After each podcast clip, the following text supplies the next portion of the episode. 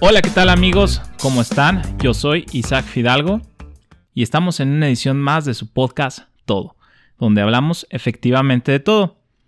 Aquí tengo el gusto de estar con Marco Mena. Marco, ¿qué tal? ¿Cómo estás? Muy bien, Isaac. Un gusto estar aquí en otra edición de Todo, su podcast. Em, hoy vamos a tener unos temas muy interesantes sobre un poco de emprendimiento, un poco del dinero, la mentalidad, la cultura, cómo estamos eh, programados para pensar de cierta manera. Muy bien, Marco.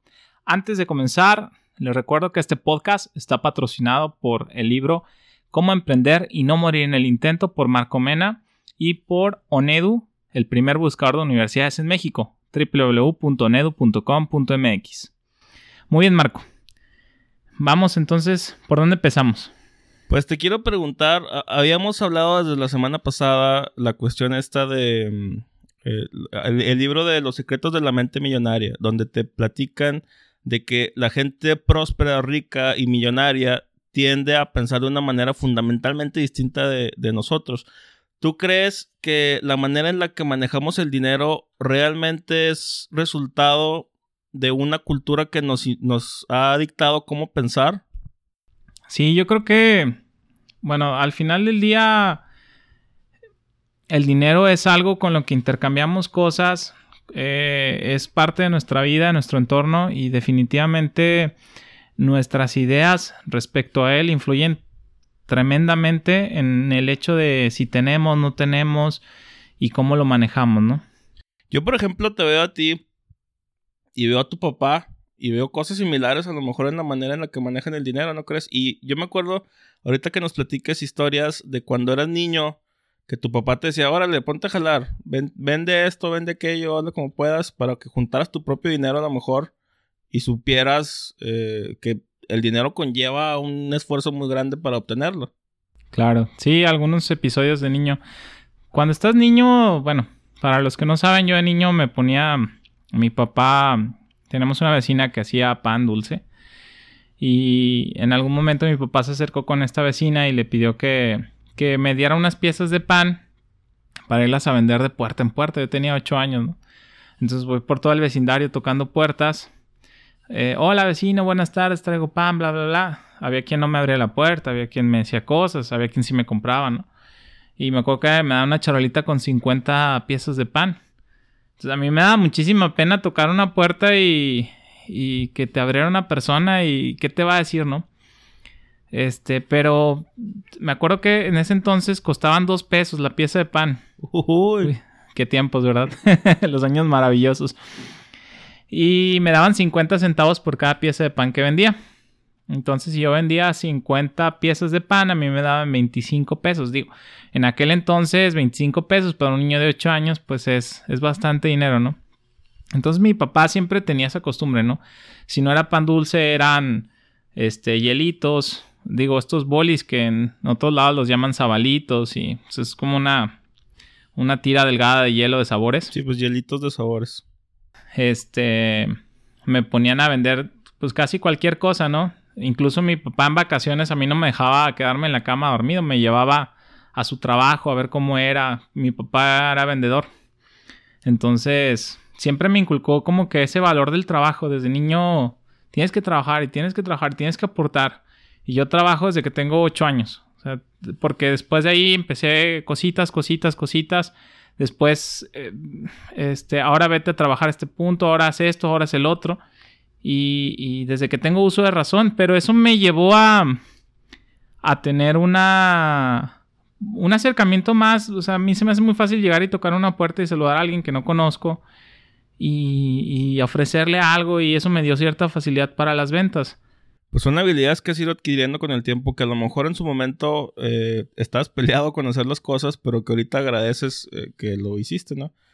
Entonces sí podemos, bueno, yo sí siento, estoy de acuerdo en que lo que nosotros vemos es lo que aprendemos y es lo que terminamos poniendo en práctica.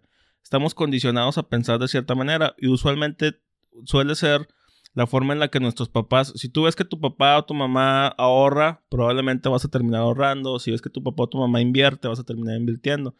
Tú, por ejemplo, a lo mejor sin entrar demasiado en detalles, ¿cómo veías que era tu papá eh, respecto a la manera en la que utilizaba el dinero?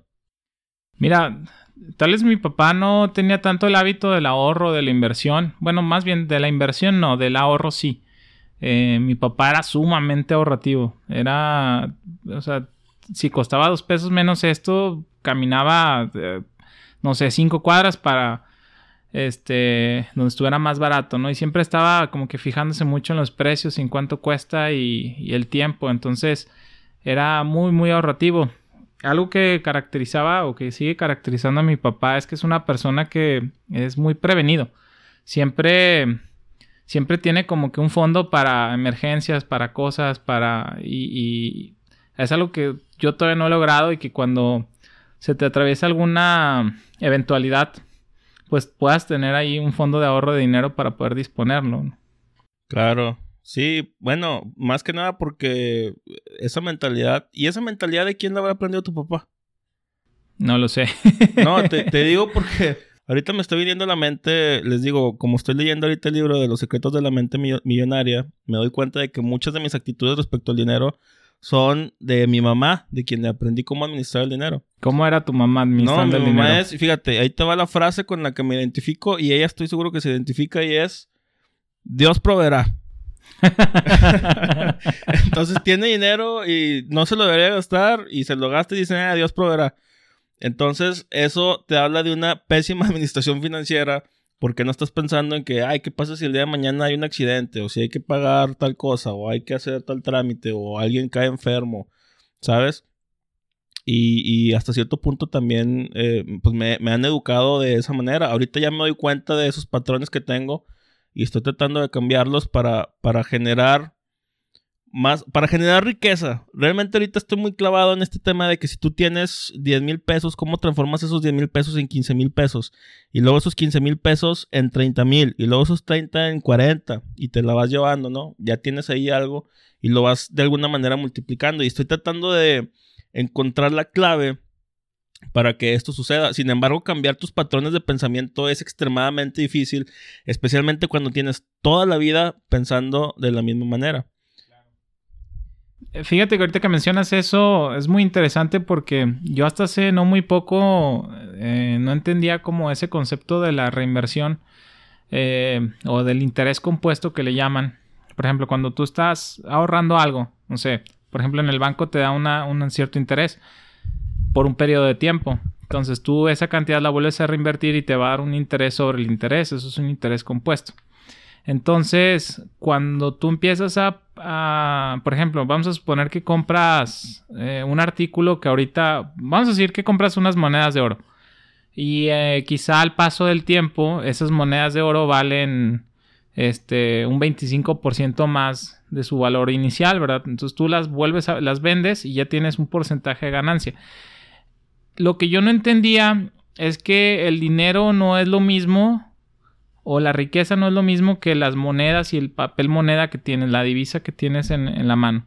Porque mm, todos los días, si por ejemplo, si tú guardas 100 pesos en tu alcancía y te esperas dos años eh, guardados con esos 100 pesos en la alcancía, ya no vas a alcanzar a comprar las mismas cosas que comprabas hace dos años. Y eso, por ejemplo, lo que te decía de cuando yo estaba niño, ¿no?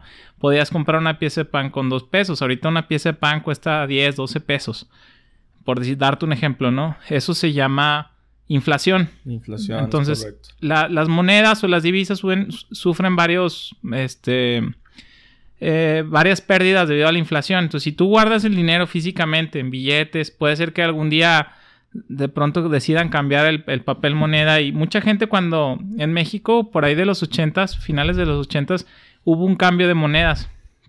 Entonces, las personas que tenían estas monedas antiguas después ya no pudieron, ya no pudieron cambiarlas, ¿verdad? Este, entonces, ¿qué pasa? Que pues te quedas con un montón de dinero que, ya no lo puedes utilizar porque realmente el papel, el billete no vale nada.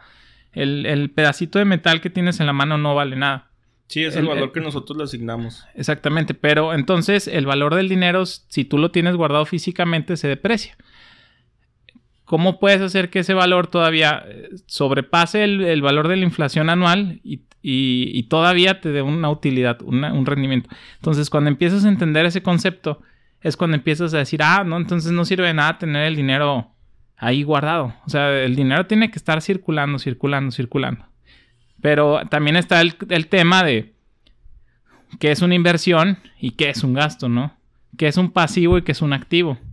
Y sencillo, un activo es algo que entra dinero a la bolsa, un pasivo es algo que te saca dinero de la bolsa.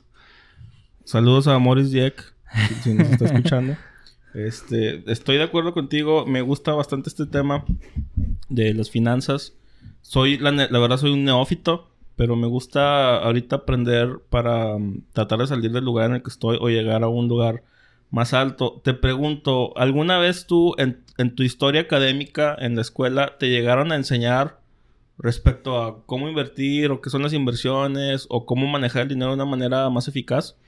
No, nunca, nunca tuve una clase de finanzas personales. O sea, digo, yo estudié mercadotecnia y te daban clases de economía, de administración, pero como tal, digo, este concepto de, de, el valor del dinero per se, lo entendí hasta hace poco. Y fue porque empiezas a razonar una serie de cosas y, y te das cuenta, ¿no? Pero en la escuela nunca te enseñan absolutamente nada de cómo, de cómo manejarlo, cómo invertirlo, los instrumentos de inversión que existen, este, cómo puedes hacer que ese dinero se multiplique, ¿no? Sí, estoy de acuerdo porque, eh, o sea, me quedo pensando también en mi historia, en, o sea, nunca jamás, yo estuve en, dos universidades distintas, estuve en, en, varias escuelas tomando varios cursos, nunca jamás se tocó el tema de cómo puedes hacer para multiplicar tu dinero. Siempre se habla por encimita de las ideas y los conceptos de cómo te puedes ser millonario, cómo te puedes ser rico, pero nadie te dice exactamente qué es lo que tienes que hacer para que tu dinero rinda o tu dinero no se quede ahí estancado y pierda su valor, como acabas de mencionar.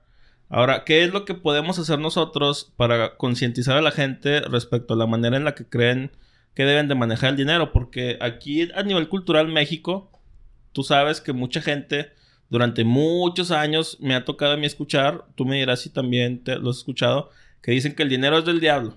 Que los ricos eh, eh, son, son tristes y están deprimidos y los, ricos este, son personas malas. El que no tranza no avanza, ¿no? El que no tranza no avanza, o sea... Pero, ¿por qué crees que se da esto y qué podemos hacer para cambiarlo? Bueno, em, yo creo que para poder cambiarlo de raíz es empezarlo a meter quizá en un programa de educación básica.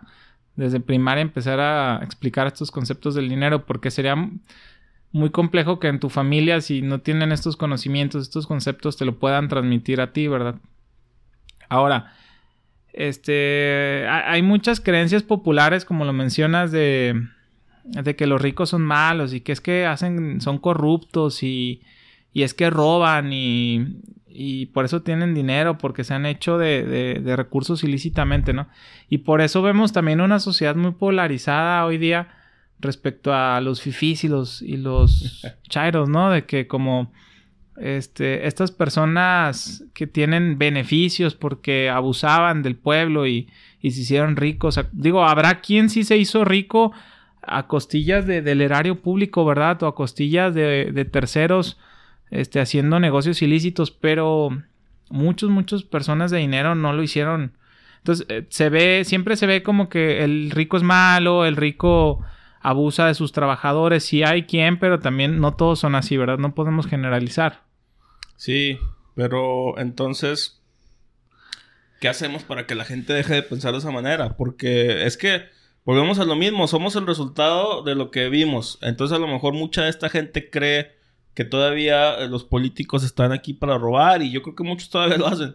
Pero ¿cómo lo hacemos para inculcar a la gente que cambie su manera de ver el dinero y lo empiecen a utilizar de una manera más proactiva?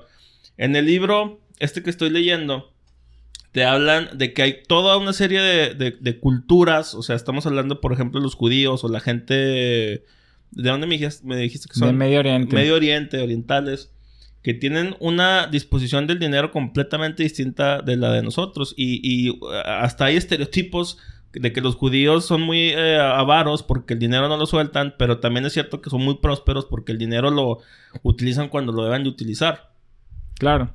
Sí, este, pues eh, digo, vuelvo a lo mismo. Yo creo que para poder cambiar este tipo de creencias es, necesaria la educación. Em, quizá, por ejemplo, hace 100 años se creía que no sé, que si alguien se moría se iba a levantar de las... Eh, ciertas creencias populares se van eliminando con la educación, pero no es de un día para otro, es un tema generacional que se va a ir dando con el tiempo, entonces pues tienes que ir cambiando la, mentalidad. Ahora, ah, pasa algo muy curioso ahorita que mencionas eso.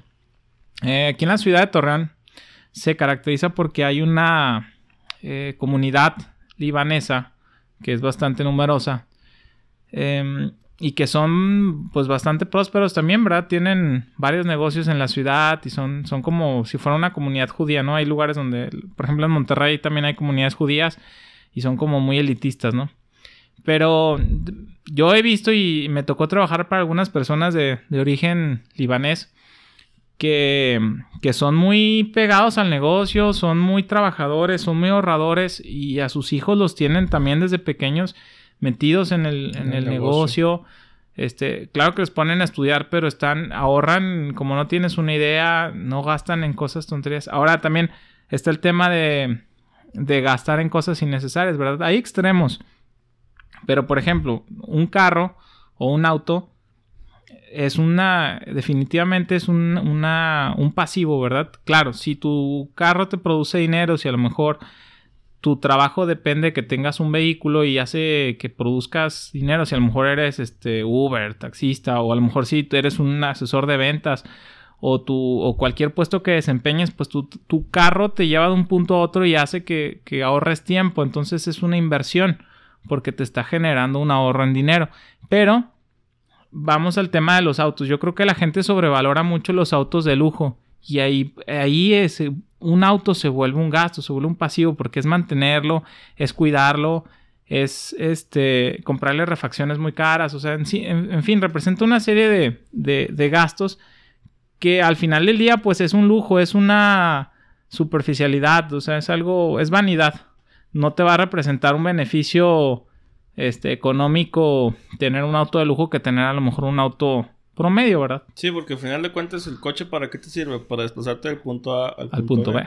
Ya si lo quieres así muy bonito y con rines cromados y de 20 pulgadas y acá, pues eso no tiene ningún sentido.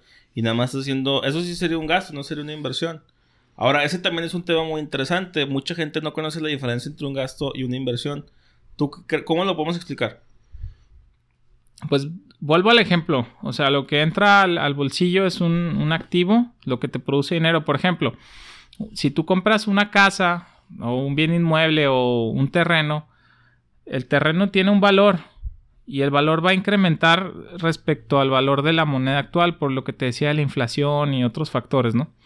Entonces, eso es una inversión, porque si bien a lo mejor no es una, no tienes el dinero líquido, está generando valor por, por el simple hecho de tenerlo ahí, de ser de tu propiedad, ¿no?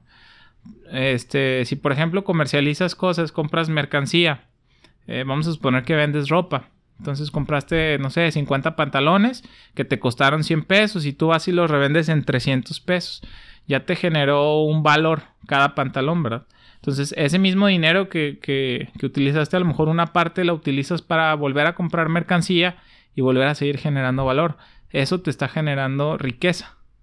Eso es una inversión. Cuando yo gasto en algo que estoy utilizando, por ejemplo, algo que simplemente voy a utilizar porque me gusta tenerlo, porque... Eh, ropa de marca contra ropa normal. Mira, también ese es otro tema. Este, pues la ropa cumple una función como el vehículo, vestirte, ¿no? A lo mejor hay ropa más elegante, más fina, tendrás que tener a lo mejor alguna... Sí, ya para cada ocasión. Ocasión, pero ahí he visto marcas que, que, a lo mejor si tú las comparas con otras más baratitas, eh, la calidad de la, de la prenda es básicamente la misma, ¿no? Que claro, cuesta tres veces más porque está en un centro comercial, porque eh, te venden la moda, el concepto y demás, ¿no? Eso es un gasto, por ejemplo. Este, te, quería preguntar también, eh, es que, amigos, si ustedes supieran la historia laboral de Isaac, es muy interesante. hace rato estábamos hablando de Donald. Este, ¿Le aprendiste algo a él? Porque la verdad es que independientemente de la historia que nosotros tenemos con él, y la contaremos a lo mejor en otro episodio, eh, nos acercamos a Donald para buscar inversión para Onedu. Y hubo una anécdota muy chistosa por ahí, pero ¿le aprendiste tú algo a él? Porque yo sí lo veía a él muy movido en sus negocios y, la verdad, pues parecía que le iba muy bien. Mira, yo creo que a todas las personas le, puedes aprender, pero él me dijo dos cosas que se me quedaron muy grabadas. La primera fue, el que no es grande en lo pequeño no es grande en lo grande. Me dijo, me, me dijo eso. Me, cuando me sonó esa frase en la cabeza fue como, sí, tiene todo el sentido del mundo. Si no eres bueno haciendo algo en pequeño, no vas a hacerlo bien en algo a gran escala, ¿verdad? Entonces tienes que dominar las cosas en pequeño. Y eso habla también de la importancia que le tienes que dar a los pequeños detalles este, cuando vayas a escalar algo. La segunda cosa que me dijo fue, cuando vayas a comprar algo, cuestionate ¿Lo necesitas? ¿Lo, ¿Es conveniente? ¿O simplemente lo quieres? Entonces dice, bueno, a lo mejor dices, voy a tomar un vaso de agua, un vaso de agua, tengo sed, lo necesito. Es necesario, entonces es un gasto necesario. ¿Es conveniente? bueno, a lo mejor este, voy a salir con mis amigos y, y, quiero pasármela bien, entonces me voy a comprar algo. Eso es conveniente, no es necesario si, si no entra dentro de esas categorías, es no necesario. Entonces, siempre cuando voy a comprar algo, procuro no... Pienso mucho las cosas antes de gastar el dinero, ¿no? A veces suelo ser impulsivo, pero me quedo muy grabado eso. Entonces, cuando voy a comprar algo, me acuerdo mucho de eso. ¿Es necesario? ¿Es conveniente? Oye, qué buenísima lección la que te dio aquí el eh, Mr. Donald. Sí. Porque sí, eso nunca lo había pensado y nunca me lo habían dicho. Y volvemos a lo mismo, nunca había tenido este acercamiento a mi pensamiento respecto al dinero, porque la gente que yo, con la que yo conviví, no tenía pensamientos. Y esos son pensamientos elevados, la verdad, no es como que cualquier persona diga, ay, esto me sirve eh, eh, o, no me sirve.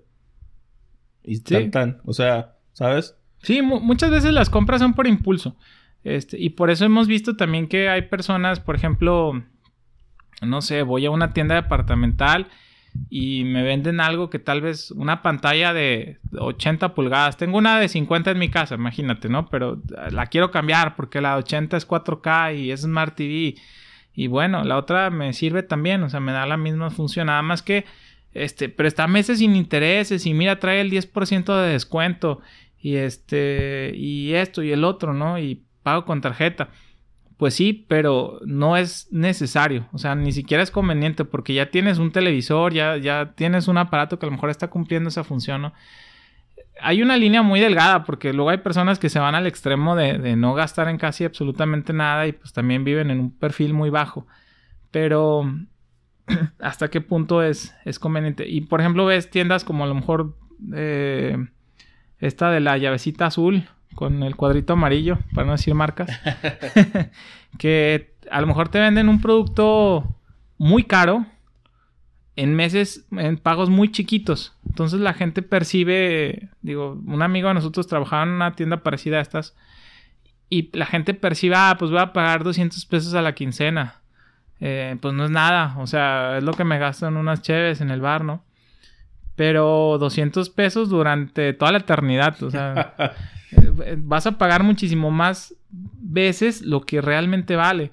Ahora, yo entiendo que los créditos nos ayudan a veces a, financiar cosas que necesitamos en el momento, pero quizás sí son cosas que no las necesitamos inmediatamente, podemos ahorrar, esperar y comprarlo en una mejor oportunidad. Quizá a lo mejor si hay meses sin intereses, pues bueno, es una buena forma de esperarnos a que haya una oferta para poder comprarlo no esperarnos a que nos, nos, nos encasqueten un, un, valor muy elevado y comprar un bien que vamos a terminar pagando tres veces más de lo que realmente vale.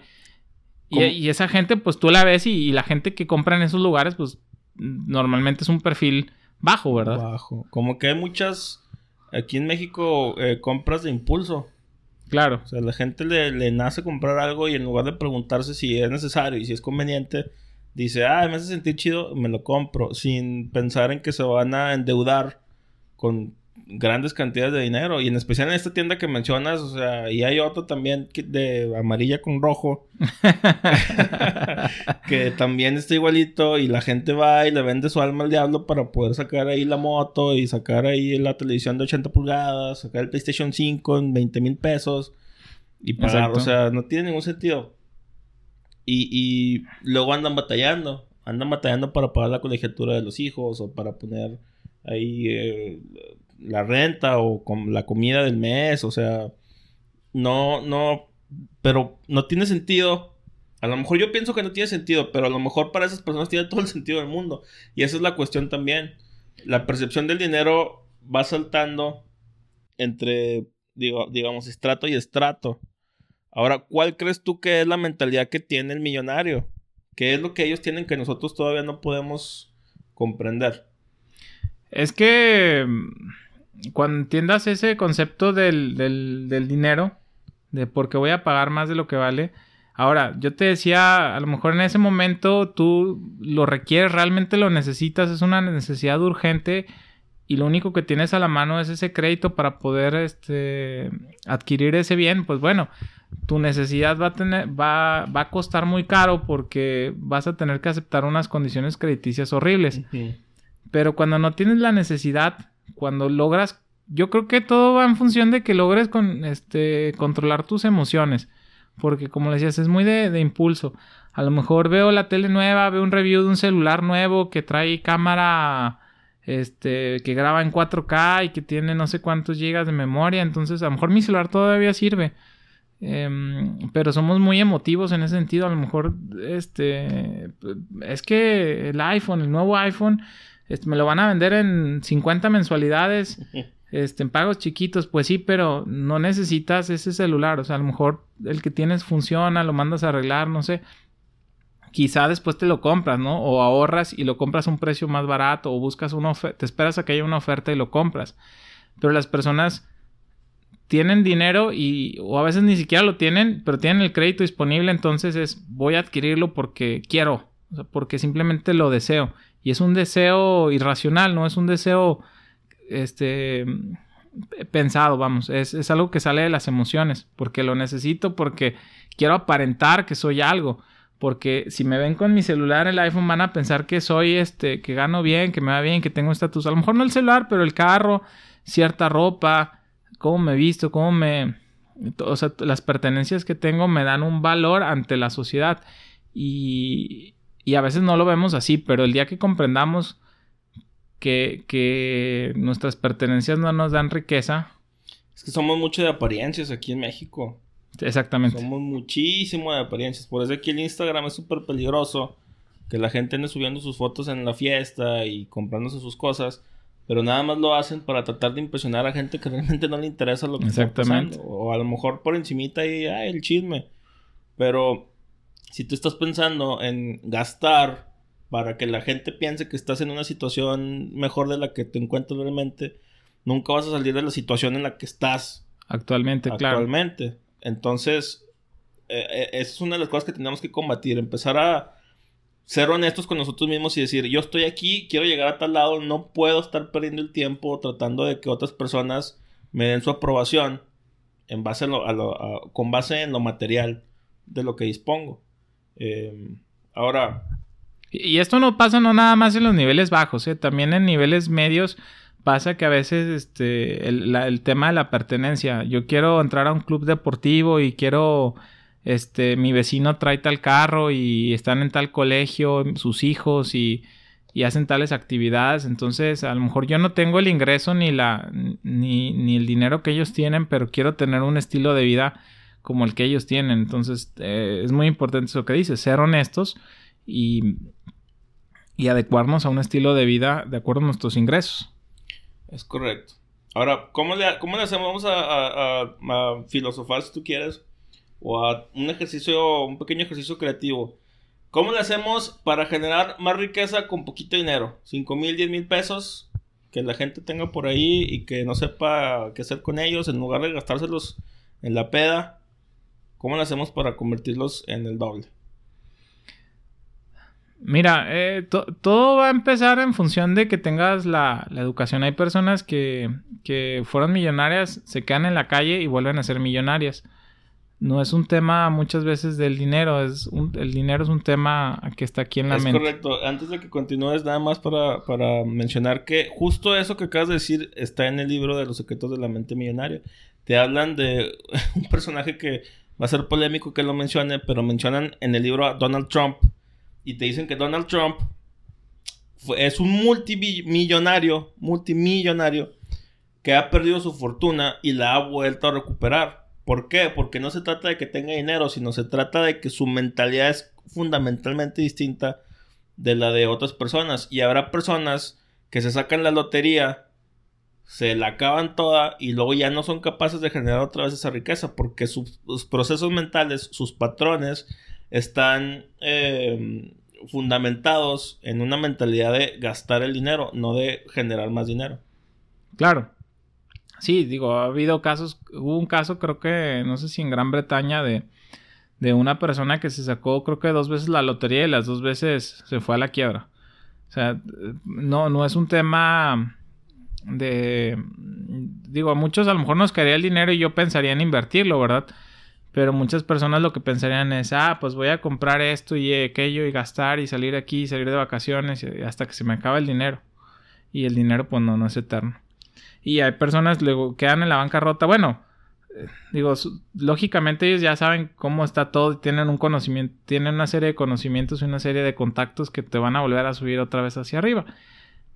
Pero saben cómo, porque lo tienen, digo, el tema de la riqueza es un tema mental.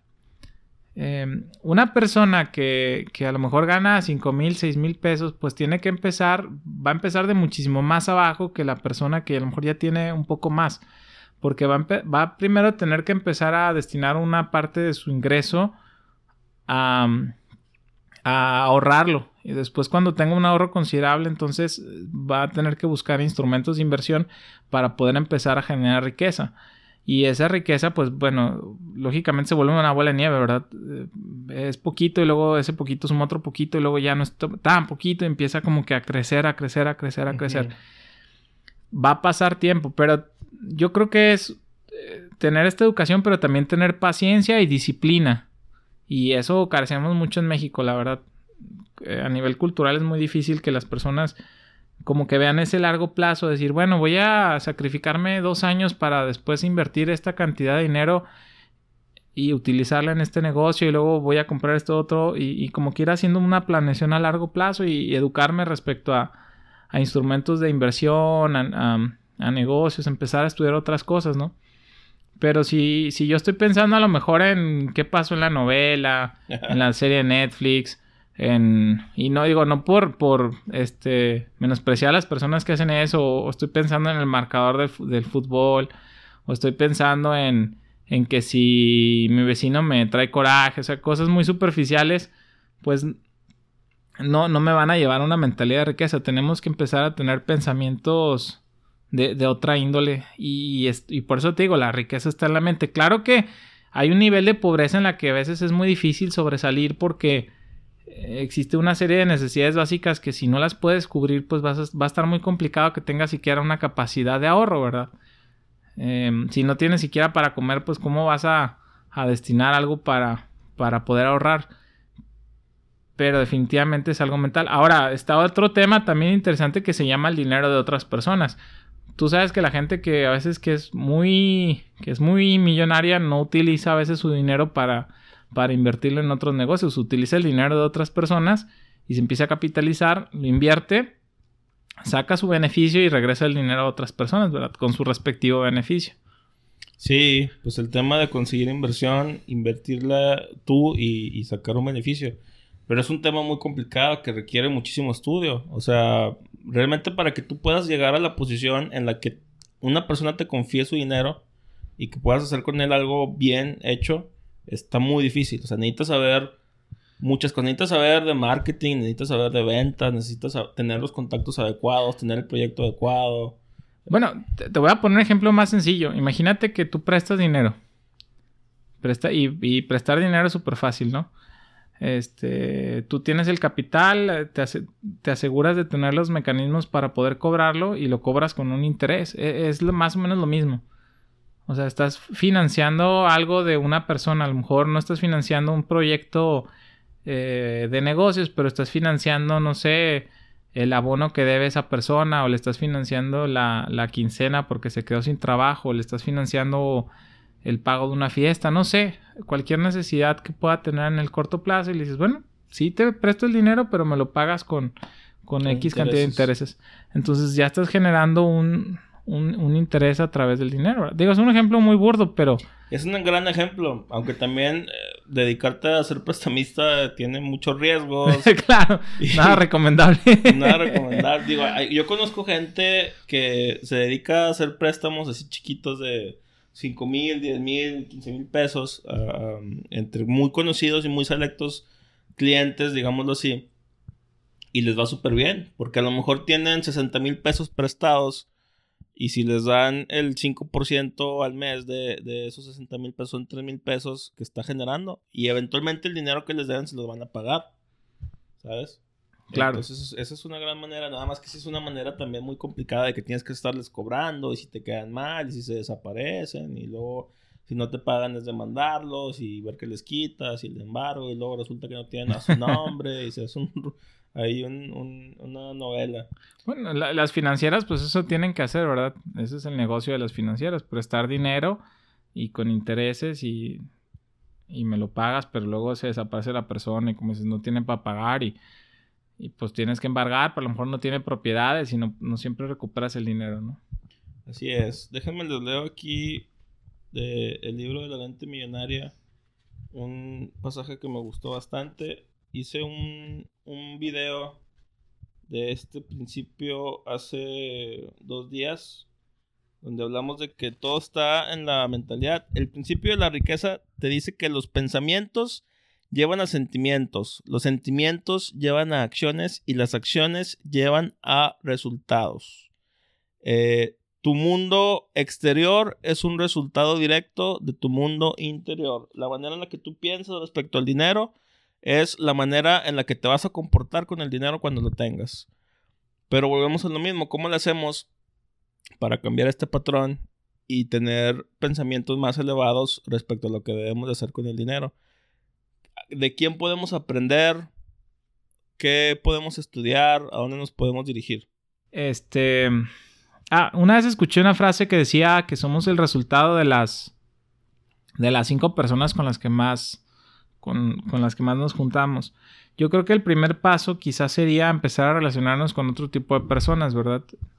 Digo, no por seleccionar tus amistades, pero eh, como que hay personas que a lo mejor no te, no te llevan a algo bueno y hay personas que sí. Entonces empezar a seleccionar tus amistades. Eso no te va a hacer rico definitivamente, pero va a empezar a hacer que tus pensamientos cambien. Pues te enriquece a lo mejor no materialmente, pero de otras maneras. Porque tienes de dos, o te vas con tus amigos de la peda, con los que a lo mejor te llevas súper bien, o te vas con tus amigos que traen proyectos y ves cómo les haces para sumar y multiplicar en lo que están teniendo. Y de alguna manera a ti también te va a terminar beneficiando. Esas son las cosas en las que más terminas aprendiendo también. Cuando buscas la manera de que alguien se acerque contigo y te dice, tengo tal proyecto, em, y tú le dices, a ver, de la manera en la que te puedo ayudar. Y lo tratas de sacar adelante. Y de esa manera aprendes muchísimo. Eh, yo siento que esa es una manera de enriquecerte, no necesariamente monetariamente, pero ya el hecho de que tengas acceso a ese tipo de contactos y a ese tipo de, herramientas, te va a permitir que en el futuro, cuando tú quieras hacer algo, la tengas más fácil. Claro. Mira, yo me remonto un poquito cuando íbamos a veces a eventos de networking, ¿no? En estos eventos a lo mejor tiene un costo entrar a estos eventos, pero te puedes relacionar con personas que están buscando, que a lo mejor ya tienen un proyecto muy desarrollado, a lo mejor tú no tienes nada, pero vas, escuchas, ves, este, preguntas, a lo mejor te vas enterando de algunos temas, vas investigando respecto a estos temas, en internet hay un montón de contenido. Eh, puedes este, buscar a lo mejor libros respecto a, a ciertos temas, buscar recomendaciones en internet sobre a lo mejor el tema que estás buscando y poco a poco es un proceso de aprendizaje, pero yo creo que en el momento en el que decidas cambiar de círculos, eh, a lo mejor dices, yo no tengo amigos millonarios, ni ricos, ni, ni con negocios, ¿no? Pero quizás si me voy a estos eventos, empiezo a conocer otro tipo de personas que piensan totalmente diferente, me empiezan a dar otras ideas, las empiezo a, aprender, a captar, a lo mejor yo también empiezo a pensar en un negocio y definitivamente te va a empezar a cambiar la vida. Yo creo que esa es la manera de, de, empezar a, a, evolucionar, a salirte de tu entorno, quizás sea el primer paso. Después empezar a consumir contenido al respecto, ¿verdad? Pero también hay que ser bien selectos con el contenido, empezar, vas a empezar con cosas a lo mejor muy básicas, pero después ir como que más, más, más, más, más, más. Y estudiar, estudiar, aprender. Pero al final del día todo empieza también por la, por la disposición de las personas. Si la persona, hay personas que se sienten cómodas o se sienten satisfechas en, en una zona en la que están, no son millonarios, no están ni siquiera bien económicamente, pero pues se sienten a gusto, entonces no, quieren andar batallando y pensando, entonces eh, yo creo que todo empieza por querer cambiar de mentalidad. Pues es que también el hasta aquí de cada persona es muy subjetivo. A lo mejor va a haber personas que dicen, yo tengo mi casita y hasta aquí, no necesito nada más, estoy contento, estoy feliz. O va a haber gente que te dice, no, yo quiero mi mansión. Y hasta ahí llega su ambición, o etcétera, va escalando. Y está bien, o sea, no, no vamos a entrar en un juicio moral de que ser pobre es malo y ser rico es bueno. O sea, al final del día, si tú te sientes conforme con, con algunas cosas y te sientes realizado con esto, pues está bien, es, válido. Pero si tú decides que necesitas más, y entonces ahí está la puerta, ¿no? Empezar a, a buscar otro tipo de, de amistades, de, de, relaciones, de contactos. Y empezar a cambiar esta mentalidad. No es fácil porque el entorno muchas veces nos absorbe porque cuando empieces a subir de nivel, seguramente lo primero que va a empezar a pasar es que tus amigos más cercanos te van a decir, ah, qué mamón, ya te crees mucho. Es que ya ahora desde que eh, eres emprendedor ya ni me hablas, ya no te quieres tomar las chéves conmigo, es que ya no vemos el fútbol juntos, es que ya no vienes a las reuniones, porque a lo mejor tú estás más ocupado en otras cosas, no porque realmente seas este mala persona, ¿no? Sí, pues ocupas tu tiempo de manera más eh, proactiva en proyectos en lugar de estar pues ahí en la peda. Y entiendo, hay, espacio para todo, ¿sabes? Tampoco te puedes clavar con tu trabajo porque luego te vas a perder en muchas cosas importantes también para tener una vida plena y feliz. Pero sí, estoy, estoy concuerdo con, con lo que dices. Claro. Entonces, eh, pues por ahí se empieza, ¿no? Eso es lo primero que va a empezar a pasar. Eh, seguramente mucha gente te va a decir que estás mal, que, está, que, que estás soñando mucho, que le estás tirando muy arriba, que... Porque son las personas que, que pues, no lo intentaron o que no pudieron las que te van a decir que no se puede, ¿verdad? Cada quien habla como le va en la, en la feria, diría mi, ah, mi, abuelita. Entonces, em, pues tienes que también empezar a quitar ese tipo de creencias, ¿no? Eh, lo que mencionabas hace ratito de los el tema del dinero. Y hay una serie de creencias que nos empiezan como que a encadenar, a limitar. ¿Sabes qué me parece muy interesante? Creo que he visto mucha gente, la, gente que se dedica a las ventas tiene una relación con el dinero más saludable que la gente que no. Porque a lo mejor comprenden el ciclo que conlleva adquirir la mercancía, eh, venderle al cliente, cerrar la venta, darle seguimiento, el trato con el cliente o la atención con el cliente. Y ellos saben que se necesita dinero para todo, para todo aspecto en la vida, para que te vaya mejor. El dinero es una herramienta que tú puedes utilizar para hacer las cosas de manera más eficiente. ¿Tú crees que habiendo vivido en, esta mm, eh, esfera de ventas, tienes una forma diferente de pensar respecto de otras personas? Sí, este, mira, hay, hay dos cosas que creo que, que, quiero resaltar de la importancia de las ventas. La primera es que una persona que sabe vender no puede ser pobre. Y esto lo dice en, un podcast, no recuerdo quién es el... Se llama Cállate y Vende. Este, es una Buenísima frase, frase. Es una frase muy poderosa. Quien sabe vender no puede ser pobre. Porque sí, o sea, si tú sabes vender, pues puedes eh, comprar, no sé, una botella de agua en la tiendita muy barata y luego vas al, la pones a enfriar y la, vendes en la esquina cuando haga calor o puedes vender café caliente. Y realmente nada más se trata de comprar y vender, comprar barato, vender caro, ¿no? Cuando sabes vender no puedes ser pobre. Es una máxima que da Poncho en Nigris que dice, compra algo barato y vende lo más caro y te vas a hacer una fortuna. Básicamente ese es el principio de comercializar, comprar, vender, comprar, vender. Compro algo en un lugar a lo mejor donde lo venden muy barato, en oportunidad, oferta, lo que sea, o a lo mejor voy directamente con el fabricante y luego lo vendo al público en general y le saqué una utilidad, ¿verdad? Entonces, si quien sabe vender no puede ser pobre. Además, eh, normalmente una persona que trabaja en ventas, tu sueldo siempre va a ser variable. Mucha gente le detesta tener un sueldo variable porque no, es que yo necesito que sea fijo y que mi ingreso siempre sea el mismo. Y al contrario, o sea, en ventas, este, pues siempre vas a, ir, si incrementas tu, número de ventas, las piezas que vendes, casi siempre vas a ganar una comisión. Puedes ganar, pues tu sueldo no tiene tope, vamos. Después puedes vender otro tipo de cosas y te vas haciendo más cosas. Yo conozco gente que, empezó en ventas y de verdad ahorita les va súper, súper, súper bien. Y no trabajan muchas horas al día, ¿eh? Pero no es un tema tampoco de trabajar tantas horas. Cuando conforme vas emprendiendo en ventas te das cuenta que, que la técnica y la experiencia y ciertas cosas te van a dar mejores resultados que estar ahí todos los días con los clientes. Ahora, la segunda cosa que quiero resaltar de las ventas es que Digo, en mi caso, por ejemplo, me toca tratar con muchas personas que son dueños de negocios o que son este, directores de ciertas empresas o que son este, compradores que, que, tienen otra mentalidad muy diferente a la que a lo mejor podías encontrar con tu círculo de amigos muy cercano. Y el hecho de tener que platicar y que les preguntas de los negocios y cómo le va y cómo le haces aquí y te das la vuelta y te haces una amistad con ellos, te empieza también como que a cambiar la mentalidad. A mí me pasa mucho que, que, de repente ves a alguien que tiene tanto que dices, ¿cómo es posible que esta persona que yo creo que soy más listo que él pueda tener más que yo, no? Y no es un tema de envidia, pero te empiezas a cuestionar que el tema de la riqueza no, no, no es un juego de IQ.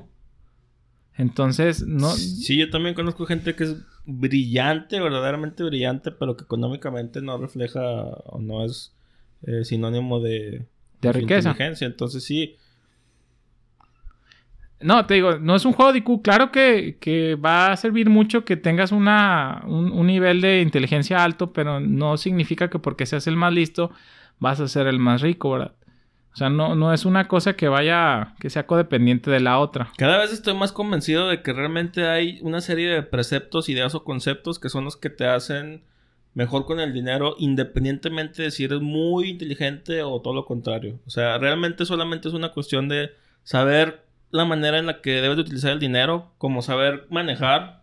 Sabes manejar una vez y sabes manejar bien, vas a manejar bien toda la vida. Digo, siempre va a ir mejorando. Pero, y, entonces a lo mejor el dinero también, no, no, no necesitas tener un intelecto súper maravilloso de Tony Stark para generar eh, riqueza.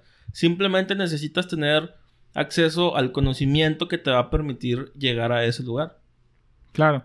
Sí, eh, eh, eh, lógicamente que vas a ir mejorando y vas a ir aprendiendo y, conforme vas cometiendo errores, vas aprendiendo cómo no se hace, ¿no? La línea dura, lo que también decíamos, pero ya cuando llegas a un cierto nivel Saludos al ingeniero Wong. pero luego vas, vas como que dominando este arte de, de, hacer más dinero y luego el dinero llama dinero y pues bueno, te empiezas a juntar con personas que también piensan así y hacen negocios juntos y hacen más dinero y multiplican más el dinero. Yo creo que el tema del dinero es un, tema de multiplicar. Ahora, también te quería comentar, cuando estás en ventas, digo, no a todos los vendedores le pasa, yo conozco todo tipo de vendedores, ¿verdad? Desde el güey que la verdad dice, ya llega mi cuota y ya me voy a echar una siesta y ya no voy a eh, venir hasta el próximo mes porque ya llega mi cuota y ya no necesito más, ¿verdad? Pero el vendedor por naturaleza es muy ambicioso. Cuando vendes dices, ah, llega mi cuota, pero tapo, me quedan unos días y voy a llegar más y me voy a esforzar más y ahora necesito ganar más y ahora voy a meter por aquí y ahora por allá y, y esa misma hambre te empieza te empieza a hacer crecer este financieramente, ¿verdad? Te digo, hay todo tipo de vendedores. Ah, está el vendedor levantapedidos que que nada más este cubre su cuota y ya chingó su madre. no, les digo que aquí tenemos a Isaac, mago de las ventas, comunicólogo, podcaster. Eh, no le gusta que le diga así, pero mira, me lo está probando con este podcast que sí le sabe todo este tema. Está muy interesante. Deberíamos hacer un, un episodio donde hablemos exclusivamente de ventas. Sí, la cómo verdad. Cómo cerrar las ventas, de qué se trata una venta, por qué la venta es tan importante para el negocio, cómo tratar con los clientes, los tipos de clientes, cuánto te cuesta llegarle al cliente. Mucha gente no sabe que simplemente para que tú llegues con un cliente te va a costar una lanilla. Y hay, y hay una serie de pasos que debes de tomar en cuenta para, para lograrlo. Claro, sí, es, es todo un arte. La verdad es que yo creo que es una profesión que está bastante prostituida porque luego en muchas empresas los vendedores son vistos como personas flojas, personas que, que ganan mucho y no hacen nada, personas que, que, son que no tienen estudios, como que ah, no le hiciste en la escuela, pues se fue de vendedor, ¿no? Como que es algo sumamente muy sencillo.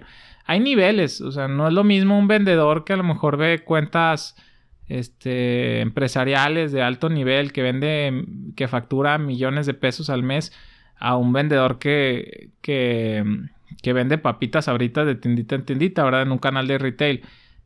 Obviamente son niveles totalmente distintos, pero cuando tú llegas con una persona y le dices, soy vendedor, no es como que la profesión más, este, o sea, no es lo mismo, no es tan oh, glamuroso. oh, señor vendedor, por Dios, siéntese, aquí está su silla, déjese la limpio, espere, no. O sea, no es la profesión más glamurosa porque lamentablemente eh, las, empresas pues han agarrado todo tipo de personas que a veces no cumplen el perfil para ser vendedores y está como que pues mal visto, ¿no? A veces al vendedor.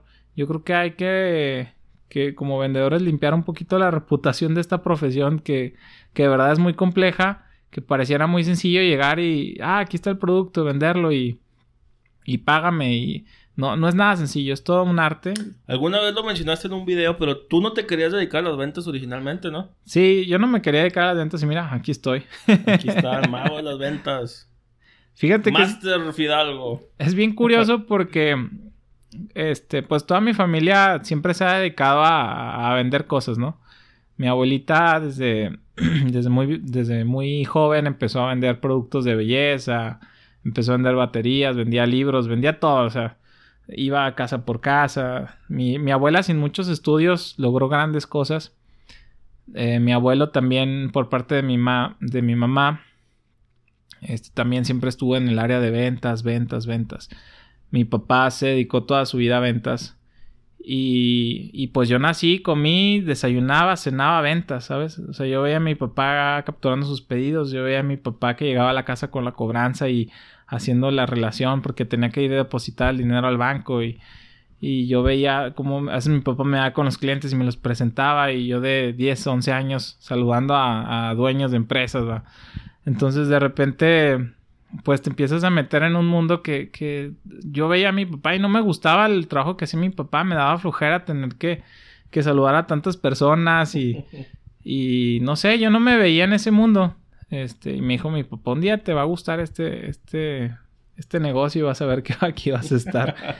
y mira, y, profeta. Y, pues bueno, me gustó después, ¿verdad? Siempre dije, no me voy a dedicar a ventas y pum, me empecé a dedicar a ventas.